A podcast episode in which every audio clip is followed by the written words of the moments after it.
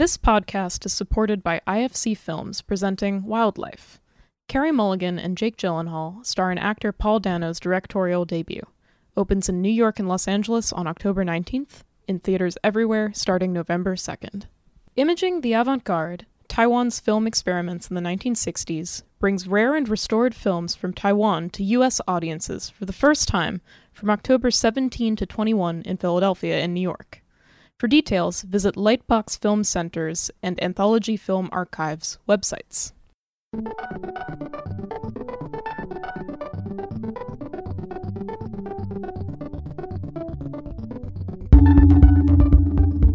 Welcome to the Film Comment Podcast. My name is Nicolas Rapold, and I'm the editor in chief of Film Comment. It's become an annual tradition at the New York Film Festival for us to get together and talk about our favorite movies from the selection. The festival is over now, but as usual, before it ended, our all star team of Film Comment contributors got together in front of an audience to talk about highlights, such as The Favorite, If Beale Street Could Talk, and the newly finished Orson Welles movie, The Other Side of the Wind. For this talk, I was very proud to be joined by the legendary critic Molly Haskell, as well as K. Austin Collins, film critic at Vanity Fair, Aliza Ma, head programmer of Metrograph, Eric Hynes, curator at the Museum of the Moving Image, and Michael Koresky, the creative and editorial director of the Film Society of Lincoln Center. Let's go to the discussion, which Molly Haskell kicks off in roaring fashion.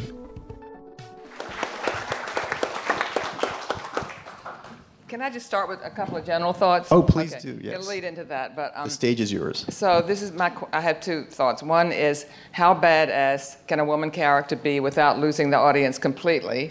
Um, and I'm thinking partly of the ladies in The Favorite, Emma Stone and Rachel Weisz, but mostly of Elisabeth Moss in Her Smell, and Kathryn Hahn in Private Life.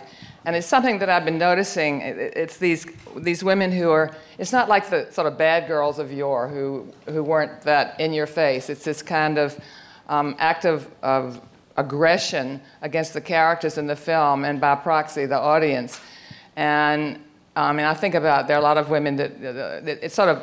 I've, I've noticed it lately. Started maybe with Jennifer Jason Leigh in Georgia and uh, Jennifer Aniston and Laura Dern in some of their roles, Lena Dunham, of course, um, Julianne Moore, uh, Nicole Kidman, and they're, I mean, this doesn't exactly apply to all of them, but it's this kind of sense that see how obnoxious I am.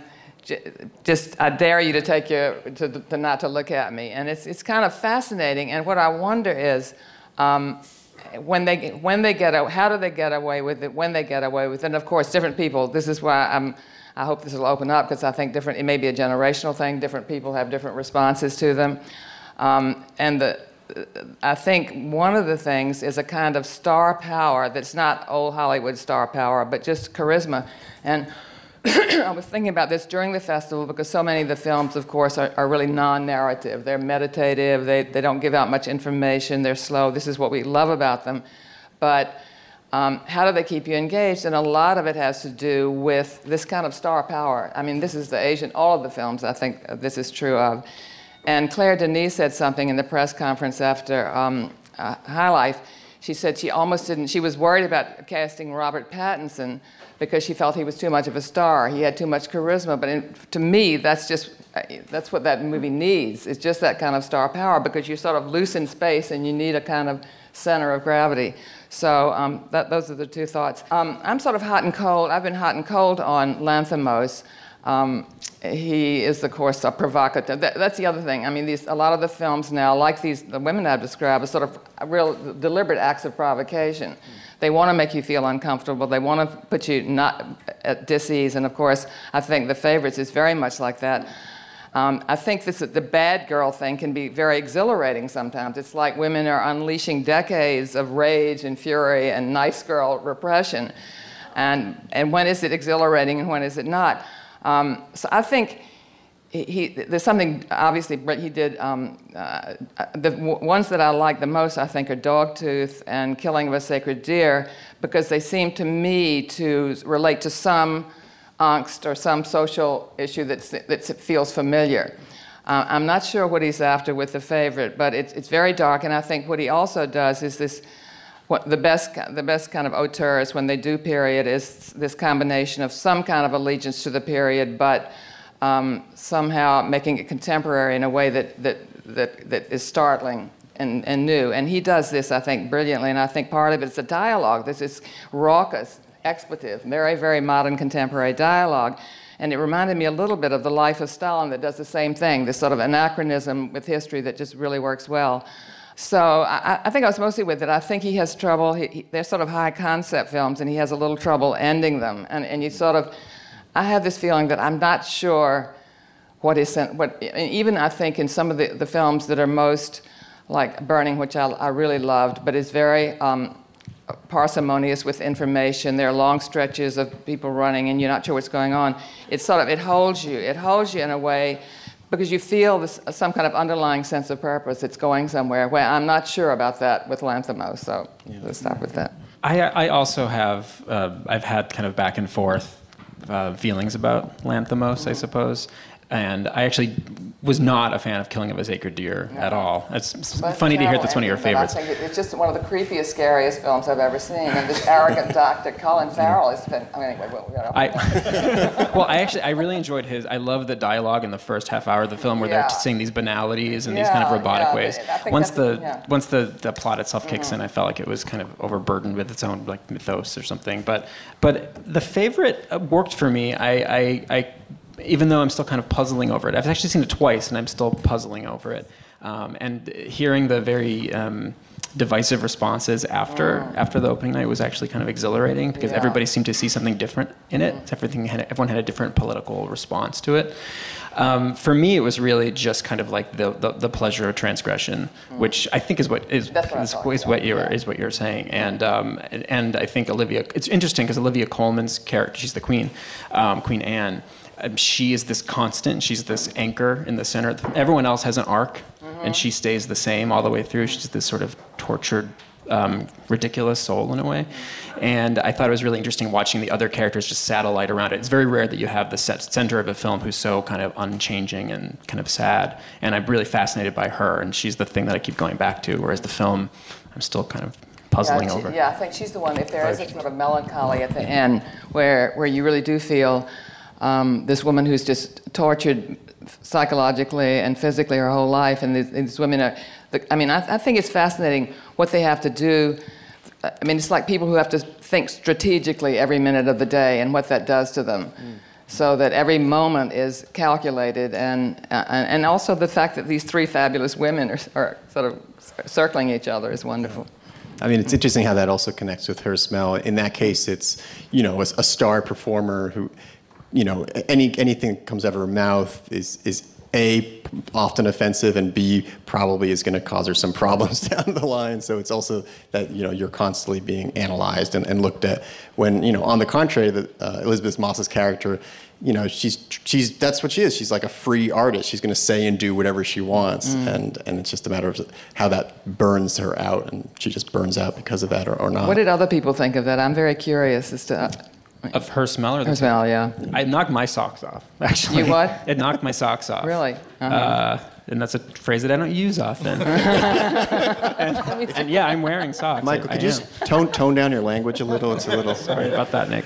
Um, yeah, I won't go too too deep into it because I want to hear what other people have to say. But um, I just the arc of that film. I think there was the, the chance of people maybe walking out of that film halfway through because uh, it's it's very aggressive. It's it's, it's trying to make totally you hate punishing, it. Yeah. yeah. and then uh, once you get to that fourth act, and there are five acts of the film, it just it started to kind of tear my heart out. I thought that the last two chapters were pretty amazing. Yeah, I'm a, I'm a huge fan of her smell as well. Actually, when I saw it uh, at TIFF a number of weeks ago at a critics screening, I was taken aback by how many walkouts there were. And I specifically came to a public screening here in Alice Tully where it's harder to walk out because you know, there are no aisles. um, and so I really wanted to see who was going to try to do it anyway and was actually sort of surprised by how many people stuck with it because it really is a film that you know, I can imagine a version of this film in which there are only two aggressive opening chapters, and then you sort of give people the relief of the yeah, the it's unrelieved. Yeah, yeah. But really, a, a, third chapter there, really still going with it, and really making people sit with it longer than I think they really want to. um, is fascinating. I also just think that her bad behavior is fascinating. This Shakespearean villain stuff she does, these um, quiet moments in the studio in the second chapter of her sort of off in the zone, expressing something that I think only the, the guy who's doing the recording in the studio, played by Keith Poulson, really seems to be aware of it when he pushes covertly, pushes the record button, etc. Um, it was really fascinating. And then I also, you know, I don't need a redemption narrative, and I'm, I'm generally mm-hmm. not interested in them. But what interested me about the last chapter of this was how careful Elisabeth Moss was to make sure that we understood how scared she is. Like the, the line, is this the day that I'm not going to make it, or something like that, was extremely moving to me. Um, her hesitance to go on stage is extremely moving to me. And, and also, just, you know, as someone who has known addicts and has sort of seen this cycle up close, it, it was really powerful to me the, the sort of immediacy with which everyone around her fell into the fear that things weren't going to work out again. Um, th- that really got me. And I, and I, you know, I'm kind of, I just saw another movie about addiction, um, Beautiful Boy, which I like substantially less. And I, and I've been thinking a lot about just that narrative and, and what, um, what it does for me. I think what's interesting about this is that it really, it's so over the top that I'm, I'm curious about people who find it actually sort of cartoonish. Because I think that's a huge risk. And I think it finds a genuine soul in there somewhere, but it doesn't really take an easy path to get there, which, which excites me. Well, Molly used the, the word provocation about some of these films, and it's it's interesting to me that how I don't think this is a formal provocation. In some ways, it's very mm-hmm. classical. It's yeah. five acts, 5 mm-hmm. scenes. You have the sort of Shakespearean behavior, like bad behavior of a villainous who's also our hero, um, and so like the the provocation all comes from that character, and in a sense, as a as an addiction narrative, it's entirely plausible. Actually, I think that type of behavior, and so the provocations are all from an individual who's in a ton of pain and is out of control rather than a provocation which is a filmmaker designing something to get a reaction out of an audience. So in some ways like there's an i think there's a ton of integrity behind that. In order to actually get at this character and get at what she's going through you actually have to be repelled. And mm. it's repellence it's being you're being repelled not for provocation again you're being repelled because this is actually how how this goes yeah, if you were cud- if if she were cuddly in some way, or if there was any, if you wanted to stay in the theater, the movie the movie may have failed, right? You have right. to want to run streaming. I don't think those are the only choices. Can I just say, I really wanted to stay the whole time, but but totally knowing that that, yeah. that the movie was pushing up against that, but I really. Right I mean, I, I love to see bad behavior on screen. uh, um, and I just wanted to know where it was going. I just didn't really know, you know, even, even as it does have a kind of classical structure, I really didn't know where we were going with this. And for most of the movie, I really just don't know. It's well, always possible the fourth act will be another chapter. Totally. Like yeah. the first three. Well, especially because Alex Ross Perry's movies, and, and I like many of them, but in the past, they're about people who do terrible things to each other constantly and they're in cycles of torment mm, and pain mm. and there's no redemption so for this movie to go in a different direction was a surprise and that's one of the reasons why not only is it important to watch the whole thing but i mean that should be true of any film but even if it's like jostling you and wanting you to, to run um, he's doing something very different here and it made me it put it cast a new light on his whole career yeah me. Yeah, I mean, it's, it's also interesting that it's a movie that at the same time makes you very aware that some sort of journey is taking place, but without having any idea where it's to gonna, gonna go necessarily. Um, you know, which makes me think a bit about um, uh, Three Faces, the Jafar Panahi movie. Again, I mean, a lot of his movies have that kind of feeling of some sort of progression or journey, but you really don't know what's around the corner. And that's it's even more vivid in that one because of the sense that it's somehow really happening or really happening to a filmmaker like ca- um, character. Um, and then I think a bit about Burning as well, because that's another movie where I'm very conscious that people are having some sort of journey, but he manages to kind of, I don't know, through some sort of alchemy, you know, just you know, tantalizingly obscure where exactly each character is going to go, where they're going to end up. Um, I don't know if you want to talk about Burning a bit, uh, anyone. Have you, oh, did, you, did you see? I would like to hear somebody uh, summarize the film. That's the, yeah. I, I kind of gave up. You, have you seen it, Aliza? Yeah. Then you know what? You're really good at summarizing no, things. No, no, no. I think oh. you are, Michael. I'm terrible. I'm truly terrible. I'm really good at it. No, I'm truly terrible. um, does that mean I have to do it? Um, I, I, well, I mean, Burning is is is basically. Uh, I mean, it's kind of a three-person I don't want to say triangle because that simplifies it, but uh, you know, basically, there's this young guy who's inherited a farm that is on, or kind of uh, farmhouse that's on the border with North Korea. Um, although that's not really relevant, but it's funny at some point. Um, and uh, he come, comes across a, a, a, woman that he knew from childhood, and she's you know gets involved with this mysterious millionaire played by our our cover star, Steven oh, Yeun. Oh boy, he's fantastic. yeah, who's fantastic. Um, and he's just you know the ultimate and, and, hard to read, and seems weirdly aloof. And every time the camera catches him, he seems to be like stifling a yawn at the very idea of reality and existence. He has this like Tetsuya Nakadai kind of mask-like face. That's true. Yeah. Very inscrutable. Yeah, and I mean so that's as far as I guess I could do the plot. It sort of plays out from there, that kind of fascination between um, of the younger guy to, to this millionaire and just a slow simmering, yeah, strangely sus- well, also, suspenseful, but you don't know why. I, I love his movies. I, lo- I thought um, Secret Sunshine and Poetry were just masterpieces, Amazing. and he's always centered around women. Whereas here, the woman is this very cryptic. I mean, they're all cryptic in one way or another, except, well, the protagonist, who the would-be writer, is sort of the, the sort of most, um, the least opaque, I guess. I mean, he, he's a struggling, he takes creative writing. just a very funny moments in that.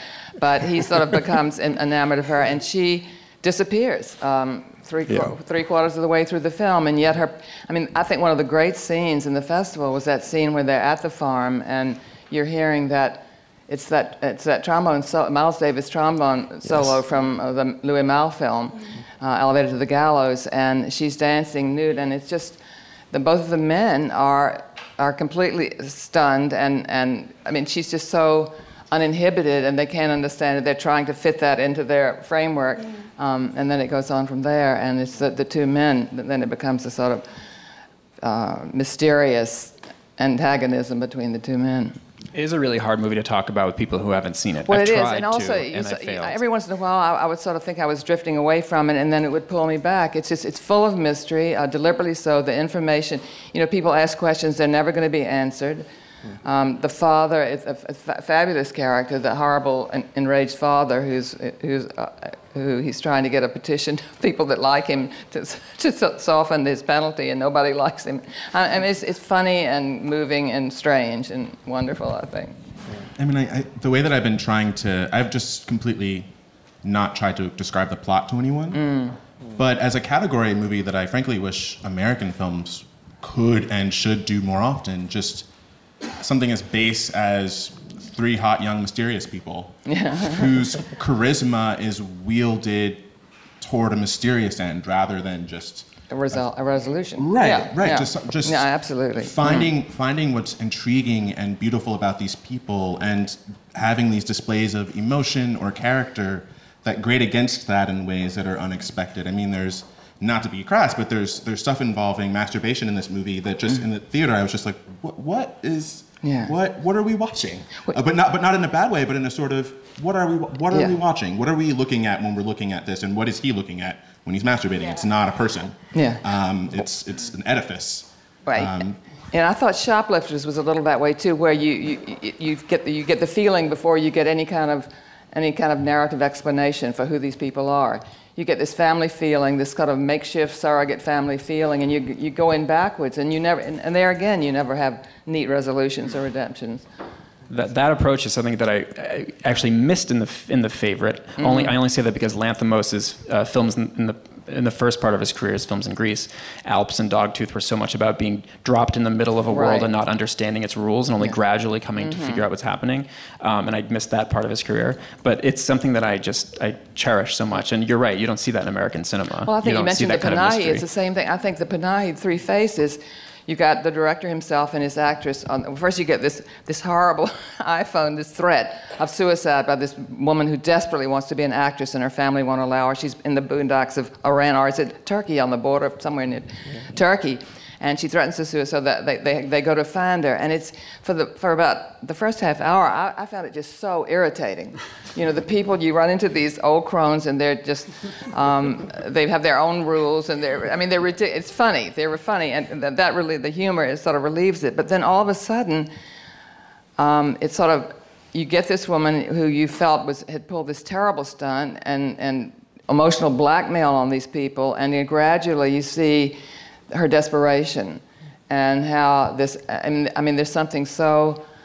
Um, moving, I think, in the end. And again, it doesn't tell you where they're going, what's going to happen. Is she going to be pulled back into this thing, or is she going to be liberated? But um, there's this wonderful surge of feeling, I think, at the end.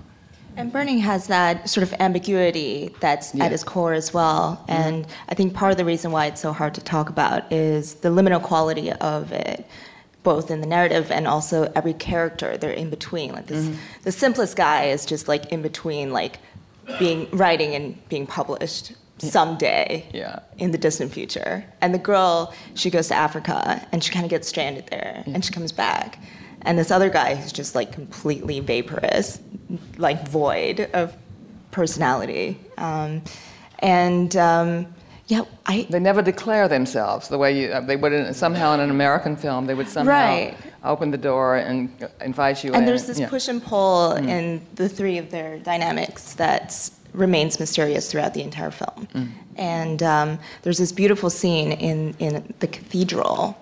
Um, where you know it's sort of um, just there are all these frescoes everywhere, and it's very, very disquieting, you know, because you have no idea where it's going. And you know that in, in the minds of these characters, they're just thinking about burning everything down. I mean, the, the sort of, I don't know, ambiguity of not knowing where you are or who you are, it's, it's a sort of existential ambiguity.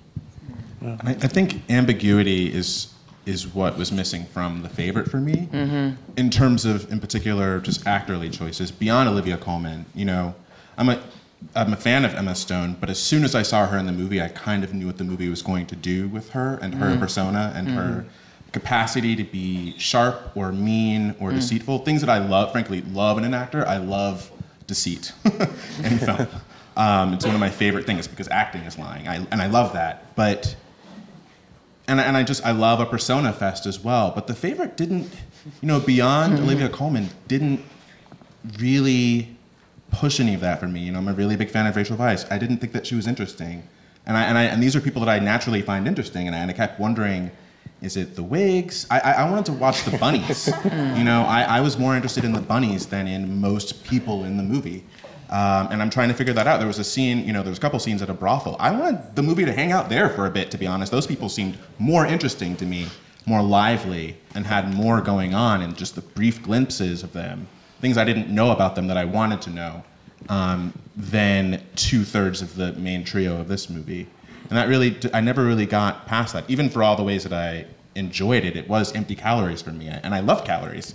But but I, I need you know, and I, and I don't like vegetables but I need I need but I needed something else from the favorite. There was there was no yeah. bottom there. There was no you know there was nothing there for me. This podcast is supported by IFC Films presenting Wildlife Carey Mulligan and Jake Gyllenhaal star in actor Paul Dano's directorial debut based on the novel by Richard Ford USA Today raves Wildlife is exquisite with Mulligan giving an awards worthy performance that crackles and flares. Wildlife opens in New York and Los Angeles on October 19th, in theaters everywhere starting November 2nd. Just how experimental could experimental film in Taiwan be in the 1960s? The new film series, Imaging the Avant Garde, brought to you by the Taipei Cultural Center, features rare and restored titles by some of the most daring and creative artists in Taiwan from half a century ago. Screenings will take place at Lightbox Film Center in Philadelphia from October 17 to 19 and at Anthology Film Archives in New York from October 19 to 21. Details and ticket information are available at lightboxfilmcenter.org and anthologyfilmarchives.org. Just to say, actually, the, maybe it's because I just really like Rachel Weisz so much, but actually, her arc for me is the most interesting hmm journey of the film, at least, just watching her facade slowly crack. She's the one who has it all together. In a sense, it's kind of like watching someone um, who thinks they have such control over the world slowly realize that they don't, and that you know, then that can be an interesting political and character thing.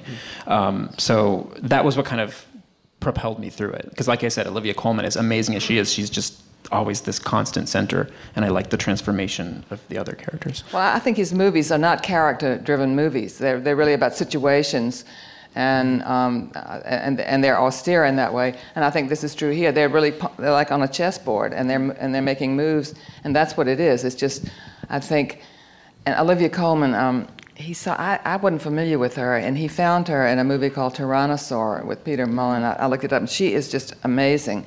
And here she makes herself ugly. I mean, they all, this is the other thing, they all allow themselves to look very exposed, it seemed to me. They weren't, I mean, for all the performing that they're doing, there's something naked also about them. And she is this figure. I mean, she actually, Queen Anne was, you're never going to get it. This is an Lanthimos film, but she did, she was quite an astonishing queen in her own way. But this is sort of at the end. And the, one strat you think, and Rachel Weisz is really more political. I mean, she really has a, an ideology. She has a practical plan to keep the war with France, whereas Emma Stone is just feeling her way intuitively into this sort of caressing relationship. And I thought the contrast between the two women was, was. I mean, I didn't think of them as sort of fully dimensional characters, but. So. I'm, I'm curious, what are some other performers or performances that, that really, you know, were your favorites in, in, this, in this festival? Um, I was gonna. I, I, could talk about if Beale Street could talk uh, for a bit, uh, though. Or I, I want to pass that along to other people as well. I was just kind of um, amazed by the uh, kind of beautiful recessive quality of the two main performers, KiKi Layne and Stephan James, mm. are their names. And I hadn't. I hadn't seen her before. I think I don't think she's acted very much before at all and he has this um, barry jenkins has this quality if you've seen moonlight you know there he has actors look directly into the camera. And there's this communing with these actors that is so complete and full that i, I was just uh, completely mesmerized. I was enamored of it. And the movie is it can be very heartbreaking but it's also very lush and beautiful. And I think a lot of it has to do with the char- the actor, the way the performers are used as well. Like it's they're great performances, they're subtle performances, quiet performances, but the way they're positioned in the frame is so much a part of that. Yeah, I absolutely love Beale Street, and I think the acting in it is gorgeous. I think uh, an actor, in addition to the to the leads, an actor worth calling attention to in that film is Brian Tyree Henry. Oh, um, who has so a scene basically, but it just a it's it's a it, you know it's a beautifully acted scene. He he plays a, a, kind of childhood friend of Fonny, the Stephan James character, and he's just gotten out of prison, and they run into each other on the street, um, and they have a conversation back at Fonny's place, and it morphs into this discussion of uh, his time in prison, which is essential to the film, but it's really the closest the film comes to getting getting you inside the, the prison itself beyond beyond the kind of interview scenes or you know between KiKi and Stefan, Stephan, it really, this is the scene that tells me what prison is like. Uh, oh, that, I thought it was a fantastic scene. It's wonderful. It, and one of the things in the when, when they're looking at this, this space where they might live and they're imagining a, a refrigerator here, he said, I think the prison thing, you're, you're always imagining prison throughout that whole film, not just in that scene, but when he's talking to her. You're just, it's just ways over the whole film. And the other thing I loved in that was the early scenes with the family. You know, I've just been rereading Notes of a Native Son, the Baldwin. It's just such a brilliant book. And in it, he, he, criticizes Richard Wright and Native Son for not having um, Bigger Thomas being so much an emblem and there being nothing about black people among themselves, their traditions, their, their lives, their conflicts. And I think the, the, the scenes with the families are just brilliant in here. I, I, sort of wanted more of that in a way. Yeah, I, I love those scenes. And I also, I mean, again, I love melodrama. I love fighting on screen. You're getting a sense of I just love trash, I guess. But but I, but I but the early scene here that I think is so crucial, and I think it's easy to miss how crucial it is because it's sort of a fun scene. The scene of inviting um, Fonny's family over to tell them that she's pregnant is is a great conflict, but it's also just endlessly complicated in terms of the relationships that mm. are immediately immediately clear in the performances, in the frames in the, in the cuts to just a, a person's face, their anxiety, mm. um, their anger, their shame. Um, and, and I think it's really important that, as in Baldwin, um, Barry Jenkins certainly is reflecting Baldwin's feelings about, in this case, um, the church and the religious feelings toward a kind of you know bastard child. But uh, I didn't think it was cruel. There's a there's a, a pity there as well. There's a there's just so many emotions there for me, um, frankly, that I, I, I, just had to see it again to just mm. figure out how he made me feel the range of things that I felt in the space of a scene, frankly.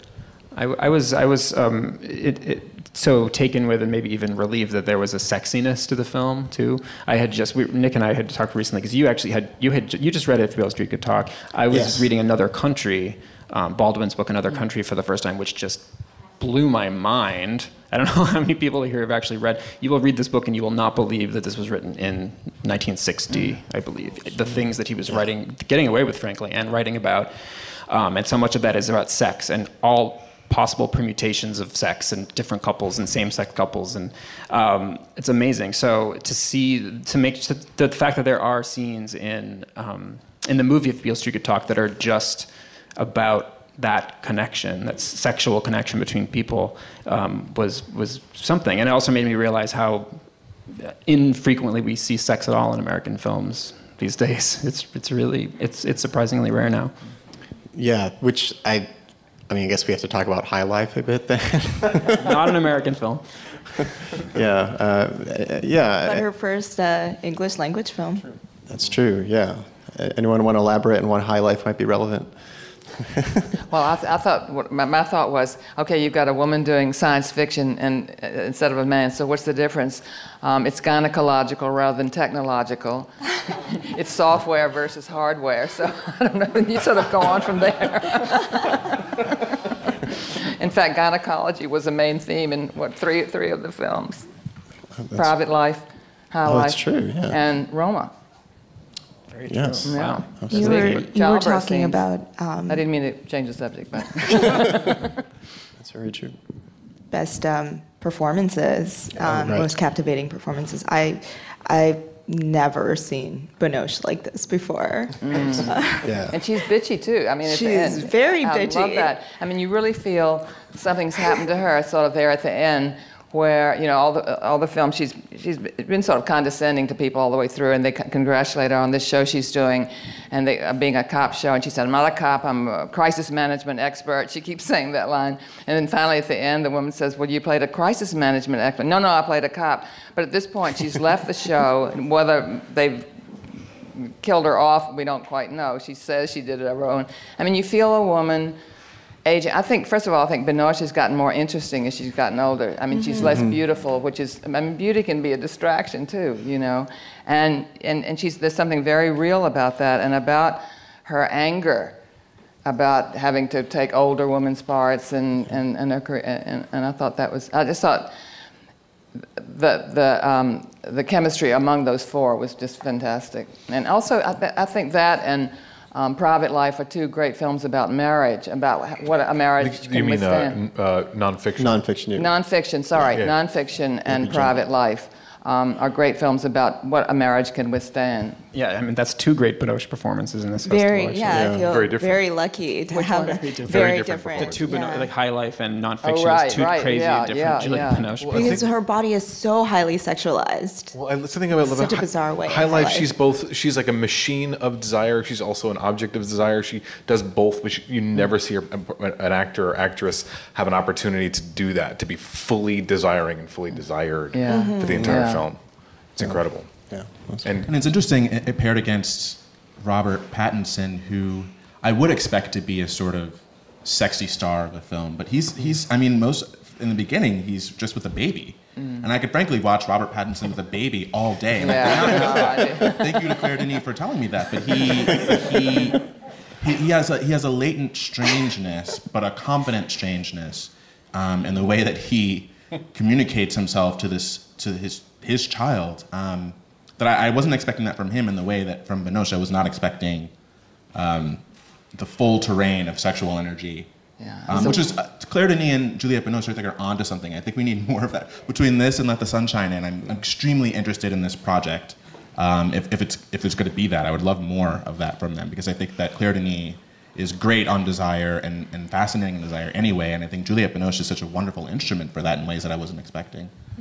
I'm curious. Does anyone on this panel not like High Life? I'm only, or because it's I, it's a divisive film, but I do wonder if if if it's at all divisive at this panel. No, we all like it. Okay. I mean, I I love it, but I think it's such a beguiling film because mm-hmm. I mean, by virtue of being a science fiction film, you know, usually a science fiction film introduces something that's unknown, that's from the future, and mm-hmm. in this film there really isn't right. anything of that. They're more sort of in, in limbo you know, and um, there's sort of this um, coming together of a certain futurism, but it's kind of clunky. You know, it kind of reminds me of um, the um, the laboratory in uh, Trouble Every Day. You know, it's like it's really white, but it looks like some of the stuff came from like IKEA, but it kind of works as well. storage You're locker. It's so yeah. Yeah. I just want to stuff my like boxes there and just. um, but this sort of like that coming up against this weird primitivism, um, which you kind of see in Burning as well. Like. Yeah. Um, um, I want to I want to I want to drop in another film to, to, to, this kind of train of thought, and, and also one from kind of that's kind of unstuck in time, uh, the Orson Welles film, mm-hmm. The Other Side of the Wind, uh, which is finally being shown in a in a, a finished form or reconstructed form, um, and that too kind of has uh, is partly about desire, ex- explicit desire in this kind of amazing car scene, and but also I think just kind of like the the, the dying of the light, uh, you know, this desire of this aging filmmaker, because it's basically a film about making a film, um, and that has you know kind of many layers within it uh, for, for Welles making it in the 70s. But uh, how did people react to this? It, was this highly anticipated for, for any of you? Uh, yeah, perhaps. Sure, absolutely. I mean, it's yeah. like one of the it's one of the missing holy yeah. grails. Yeah, holy Such grails a holy grail. cinema, and I kind of loved it. Um, and I kind of, I actually like that there really was no, you know, there's a, there's a there's a way in which you know if it's if if there's like a list of precise instructions for making a film, and this is finally an opportunity to kind of like fill in you know, like a uh, whatever, like a coloring book where like somebody comes in and fills the colors, and then we get the version of it. And this is really what he wanted. This is actually not quite that. This is an editor and a group of people basically trying to divine what the intentions were. Um, there was not, you know, I don't think this was like fully laid out. There was also, you know, what the intentions were versus what the material was. It just it, it required active creation in in, the, in recent years to make this film happen. And that tension between this footage shot so long ago by Orson Welles and the finished version, like that tension, I think, is actually kind of exciting rather than oh is this what he really intended? Is what would it have been like if he had made it back then? Well, we won't know but we do know this thing exists and i'm i find it kind of exhilarating because there's a sense of there's a messiness that's preserved to it that feels right you know? But this should not feel polished. This should not feel finished. It shouldn't feel like it's behaving. It, it, it it's not at all. Um, and so like that um, the ride that you take on it which is I mean, it's a little. It's it's not. It's a very different film. It's constructed very differently it's prepared very differently. It's written very differently in, in that it's not written quite traditionally. But it's it almost like a, there's a her smell quality to it too, in the sense of it. It's a bit repellent, mm. and the way that it is edited is aggressive. And you're the ride. It's it's not. It's a cliche to use a word like that, but this is an incredibly bumpy trip the entire time, and yeah. I, I, I was just grateful for it. Um, and I want to watch it again because I have no idea what I watched in some ways. I mean it yeah, I mean, it is kind of authentically a, a, preserved work in progress, really. I mean, it's, you know, you're kind of yeah. seeing it with all the unruly passions and, and, and intentions and half realized intentions all just kind of preserved. It's, you know, it's, it's like you were seeing him preserved in amber as he was, in, in amber as he was throwing a punch or something, you know. I also, I, I, am not a fan of like too many instant reactions after a, a screening, mm-hmm. but I tend to appreciate Cameron's. um, and I remember like like on the train, I was like, I don't know if I want to read too much of this. And I saw you your comments on. it. I was like, this is exactly what I saw, and I'm so what glad did I say? I don't remember. I mean, I liked it. Yeah. I, I, but I, I mean, and I remember feeling grateful for it. Yeah. And and also. I, I enjoyed hearing everyone who put it together talk about that process, and I, I believe that when this is on Netflix, there's going to be a, a little uh, making of documentary that goes with it. That I'm. I'm I'm seeing. Has anybody seen that? Yeah, that no. played at the festival. No, it's a well. third film. Yeah, there's, oh, a, there's another. a third. Oh, yeah, there's like a 45 yeah, minute film. Yeah, yeah, right, there's a Morgan Neville documentary right, right, about right. Orson making yeah, it, and then right, there's and a, another uh, one, right? Yeah, another one about the you know production process of this, and I really just, I this must have been. all day, all night. I mean, from the way they described it at the press conference afterward, just late in the process, finding that one sliver of a shot that was filmed uh, a reaction shot that was filmed in a different country five years later, finding it at the right time, yeah. right before they need to be finished, um, and making it. I, I, agree with Eric. It, it's not neat. Um, I think that if Orson Welles had edited it himself, it would have been a much different film, but not they- much different, but uh, the energy would have been. There's that line somewhere. I think it's the film within a film where they, they get the, they said the reels got crossed and they said it doesn't make any difference. They went on there, and you sort of feel a little bit that way about the whole thing. Um, I think it is something you just want to see because of what it is and for all the reasons you've said. I did think it was sort of Welles trying to kind of catch up with the zeitgeist and satirize it at the same time. And it's much cruder than he usually is. That was the thing that struck me about it. Interestingly so, but. There was one thing in the in the Q and A after that screening. I think you and I had the same one, where there was talk about how there's a bathroom scene in it that's incredibly bawdy, and and how there's nine hours of footage of a bathroom scene, which is now maybe two minutes in the film, and I'm fascinated with what the heck is in those nine hours. bathroom hours. orgy. Um, Yeah, and I, right, I, right, and it, it's it's dirtier and it's interesting. I'm forgetting her name. Oja. last Oh, name. her- Kodar. the Ko- Kojar. yeah. Yes. Um, the the sense that at least from what collaborators are saying, she's part of the reason that he got a little dirtier. That that's more her idea. Ah. That's more her impulse. Um, clearly, he went with it, and clear and clearly she was very game, and that's interesting. And seeing him satirize Antonioni and, and others is just hilarious to me. So here's what I want to know. Since, given all the partial films and incomplete films he's made, would this be his 13 and a half or 14 and a half or 21 and a half? Where does it fit in? I mean, it is a sort of Fellini, and it has that Fellini-esque quality. Yeah, It really does. definitely.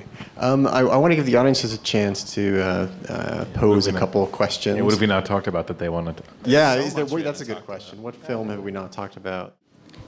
Hi, uh, my question is what do you think was the common thread, like common theme of all these movies? Because my feeling is that uh, it's the difference between telling audi- the audience what to feel and leave it very unclear and very ambiguous. And also, I find it a little bit too much on the sex part. At least, favorite for me, killed bunnies forever. I don't know how you felt about it, but definitely killed it. And second, what you think of the um, uh, A Faithful Man and Cold War? And what was the second you. one again? Faithful Man and Cold War. Oh, Cold Thank War. you. A faithful man and Cold War. She's, um, and also, is there a theme? Um, oh, it's, it's so hard finding a theme ac- across 30 films. You Yeah. Know? Maybe we Um, can jump into those two films, maybe just to. I, I can talk to a faithful man very briefly. Um, This is the because Louis it's Garrel. actually, I was as I was thinking about all the movies that I that I saw, I realized how many of them I really loved. I thought this was an incredibly strong festival, and you know, there was one that I didn't like too much, and it was A Faithful Man.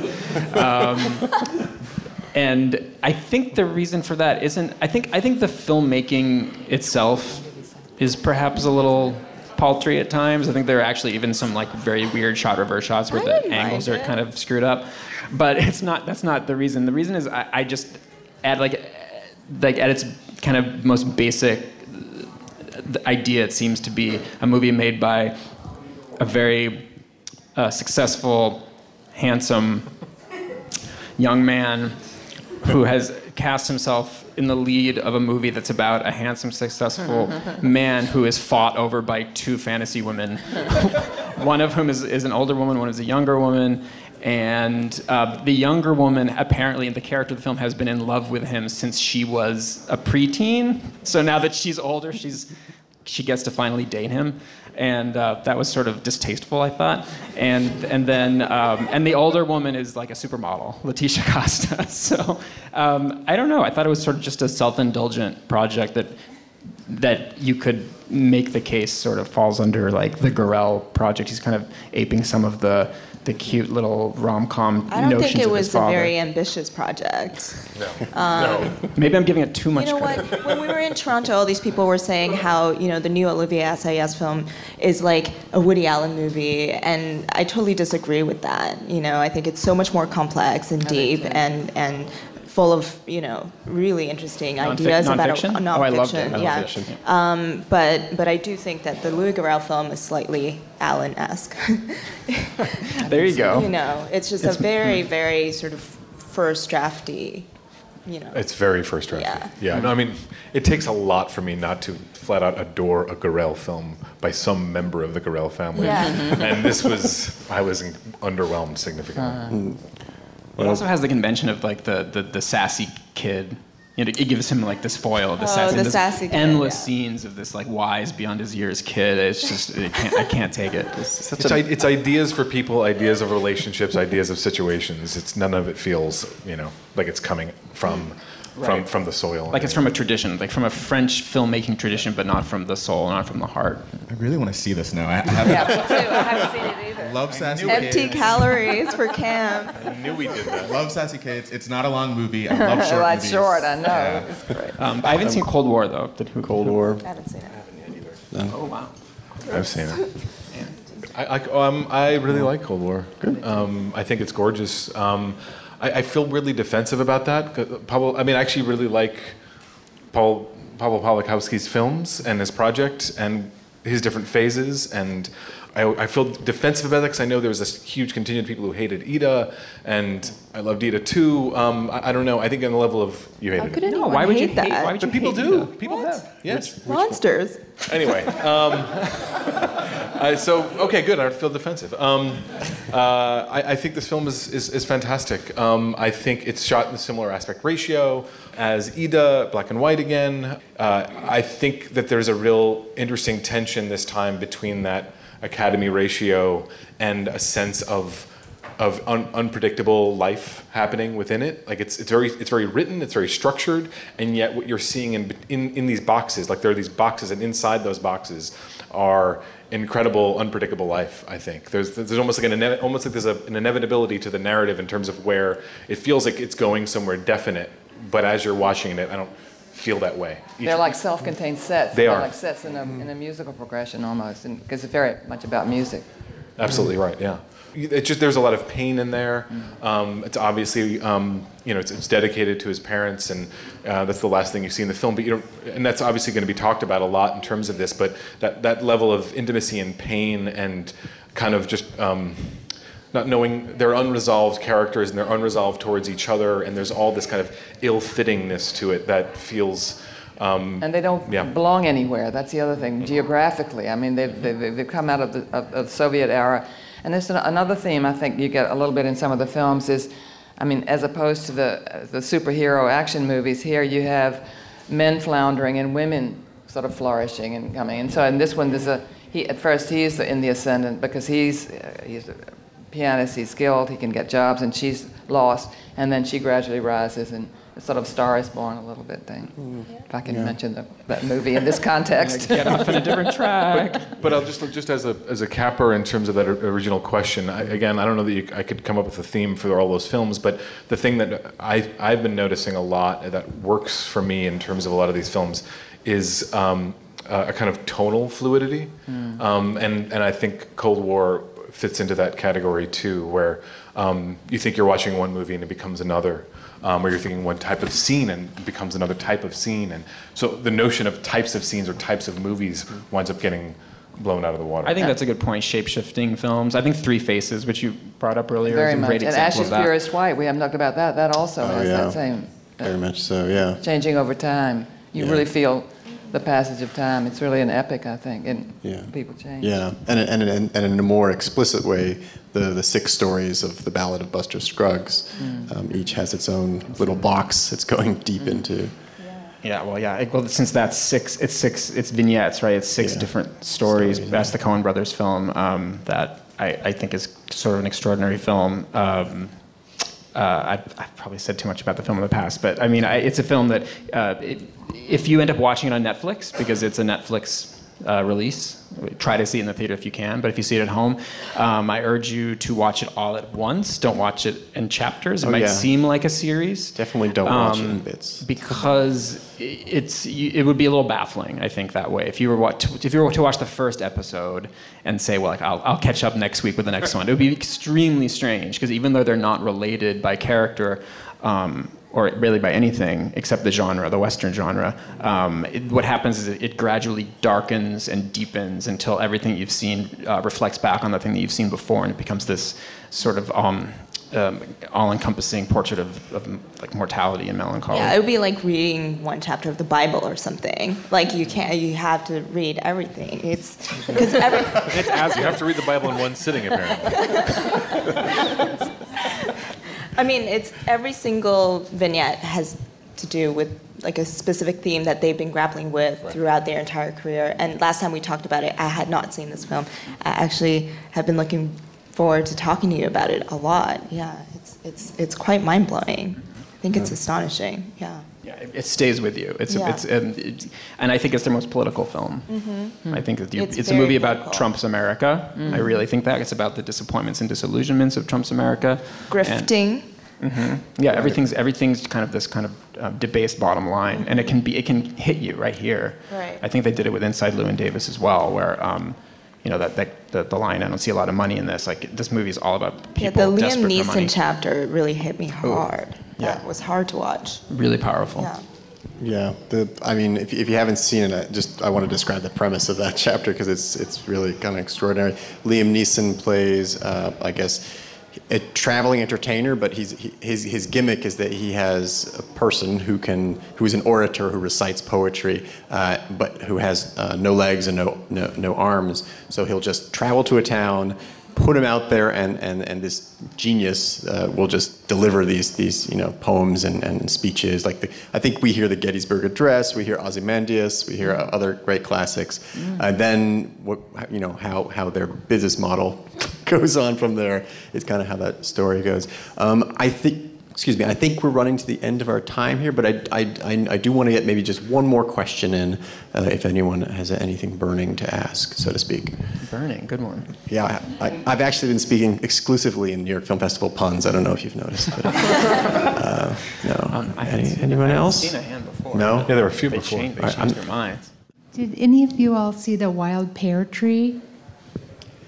I just yes. love really that movie. To. Oh, good. Yes. And I was just Me interested too. in your thoughts about that. Oh yeah, I, I do love that movie. Uh, has anyone else seen it here? I'm literally the only person who's seen it. Damn, I thought I'd planned it right. Uh, no, I, I, I, love that movie. I saw it. I saw it in Cannes. Um, and it was shown on the like second to last day. Uh, it's a movie by Nuri Bilge Ceylan, uh, who also did Winter Sleep um, and um, it's it's basically about like a, it's kind of a classic tale. It's it's kind of a classical movie in a way. It's about a young, frustrated intellectual who goes back home to the provinces and also is kind of a bit of a jerk. He's just kind of hard to be around because he is so frustrated with his life. Um, and the movie just watches him as he deals with uh, deal, deals with being out of place and, and, and, not really able to be fulfilled. Um, and also, you know, he, he talks with uh, talks with people there, and there are all these long philosophical conversations. Uh, so in some ways, it felt like a very old-fashioned experience. I kind of felt like I was like in, in, in, high school going to you know an art house movie, an art house movie, you know, because it, it has that kind of grand ambition to it with, with everything they talk about. Um, it's, it's, it has a really uh, gorgeous feel for the, the countryside, uh, you know, these beautiful, com- beautifully composed shots. Um, and also interesting like traveling shots and he uses drones. I've been on the drone watch the whole new york film festival. This is a film that uh, does use drones i guess a sort of interesting way. Um, but yeah i also loved it. I'm glad to hear that you, that you loved it too can I can, can I talk about one more movie since you reminded me of it? Oh, sure. We this, can we still get an update on the drone watch though? We're being watched by drones right now. one up here. Um, just because you were talking about kind of a classical sort of art house film, mm-hmm. I felt that mm-hmm. way about Alice Rohrwacher's Happy as Lazzaro, yeah. which at the same time doesn't feel like any other movie I've ever seen which yeah. is so exciting to experience. Um, it also has the, it also kind of plays off of Italian neorealist uh, tropes and takes them in a completely different direction. It's sort of a time, literally sort of a timeless film. You can't tell what time you're living in, and it has a very um, startling time leap in it. Mm. It's just the, it, it, just feels like a movie that could have been made 50 years ago, 20 years ago, 10 mm. years ago, it, it, but at the same time, so of the moment. Um, I, I, don't know how she does what she does, but I'm, I'm, I'm excited to keep watching her. I think yeah. I think I think that's also going to be on Netflix. There's so many. I feel like a Netflix ad or something. Um, but you'll be able to watch it at home again. If you could see it in the theater, that would be great. But it's but it's something that everyone should sort of experience. Is that one coming out in theaters? Yes, it the is other ones in November. And it will be yeah, and it will be released in theaters. Yes. Okay. so you, you so you can watch it in a theater and then watch it ten times at home to savor every every, every frame. Um, that's my homework. Th- uh, there's a dispute between us whether or not there's drone shots in Happy as Lazzaro. The, um, as far as I thought, I thought there was. You're, are you disputing? Hel- I thought there were helicopter shots. I think there were helicopter shots. We're gonna have to gonna take this it. outside. I think. I mean, literally, because drones are outside. But uh, I, I, thought there were drone shots. Um, I don't know. Was there something in the way it was floating? I don't know. Anyway, we're gonna have to less resolve floaty. this. I think there were less floaty. Less floaty. Well, I don't know. It doesn't take away from the film. Masterful cinematography. Um, thank all of you for coming, and thank you to our wonderful, wonderful panelists. Thank you.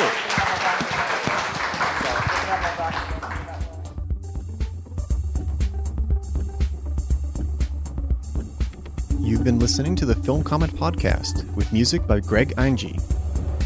You can subscribe to this podcast on iTunes, Google Play, or Stitcher. Film Comment is a bi monthly magazine published by the Film Society of Lincoln Center.